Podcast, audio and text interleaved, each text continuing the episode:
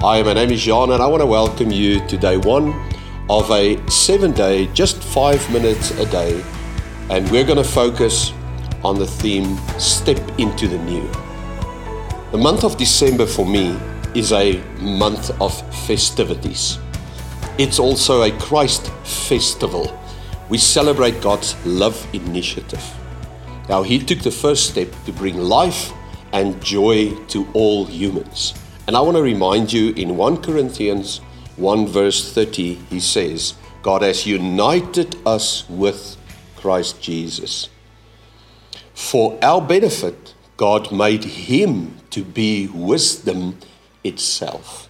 So the idea is to delve into seven wisdom discoveries, wisdom nuggets, and just understand how can we step into the new season that's awaiting us and how can we make sure that we optimize this festive season?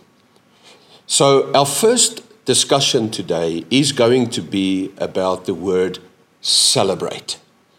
You know, when I consider just the last two years with all of the weird and wonderful things that have happened, with all of the lockdown and COVID restrictions around the world, and how it has disrupted and how it has brought fear and a massive sense of loss for some people in so many different ways, then, you know, it kind of feels strange to bring the word celebrate to the reality of where we are. But I want to remind you that throughout the ages, people have gone through tough and difficult times. And the scripture speaks to your heart in Ephesians 5, verse 19, when it says, Sing and make music from your heart. Do it unto the Lord. Verse 20, Ephesians 5 says, Always giving thanks to God the Father for everything in the name of our Lord Jesus Christ. So, to live a life of celebration begs the question of where you and I are focusing our attention at this point. Do I focus on what I don't have? Let me remind you that the media constantly reminds us of what we don't have in so many ways. It puts this pressure on us of how things are going wrong and how people are suffering and you also in, in social media compare yourself to other people where they are having glorious holidays and maybe you have to be at home. And typically your mind could be filled with what you do not have. I've learned to live a life of celebration is connected to live a life of gratitude. It's finding the small things that i can appreciate in what I do have.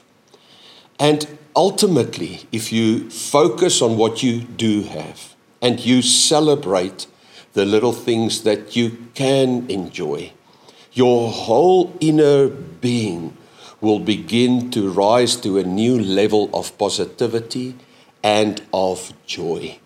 Let's just go to your workplace because typically in December we want to rest and we don't want to work. Your job can be very serious. But what I'm suggesting today is that you don't have to take yourself too seriously. The question that I have and the question that I ask myself is do I have enough fun? And what are the things that I can do today just to bring a higher level of enjoyment to my life? Somebody once said that for one negative thought, you have to bring about five positive thoughts to balance out the negative energy in your mind. December is a time of joy and enjoyment. And maybe the question is are you living your life with a sense of passion and positive energy? Or do you have this cloak of obligation where I have to, I have to, I have to? Even staying at home can be quite precious. And I want to encourage you to pray with me now. We will pray every day and just engage Christ Jesus, the one who for our benefit has become our wisdom. Let's engage Him in the realities of this topic. Heavenly Father, we know that you blessed your Son Jesus Christ with joy, with a fountain of joy. And I pray today that each one of us will experience the release of that fountain of gratitude, of joy, and enjoyment, where we count our blessings and we see the goodness of God in spite of the challenges of life. Thank you, Lord Jesus. Amen.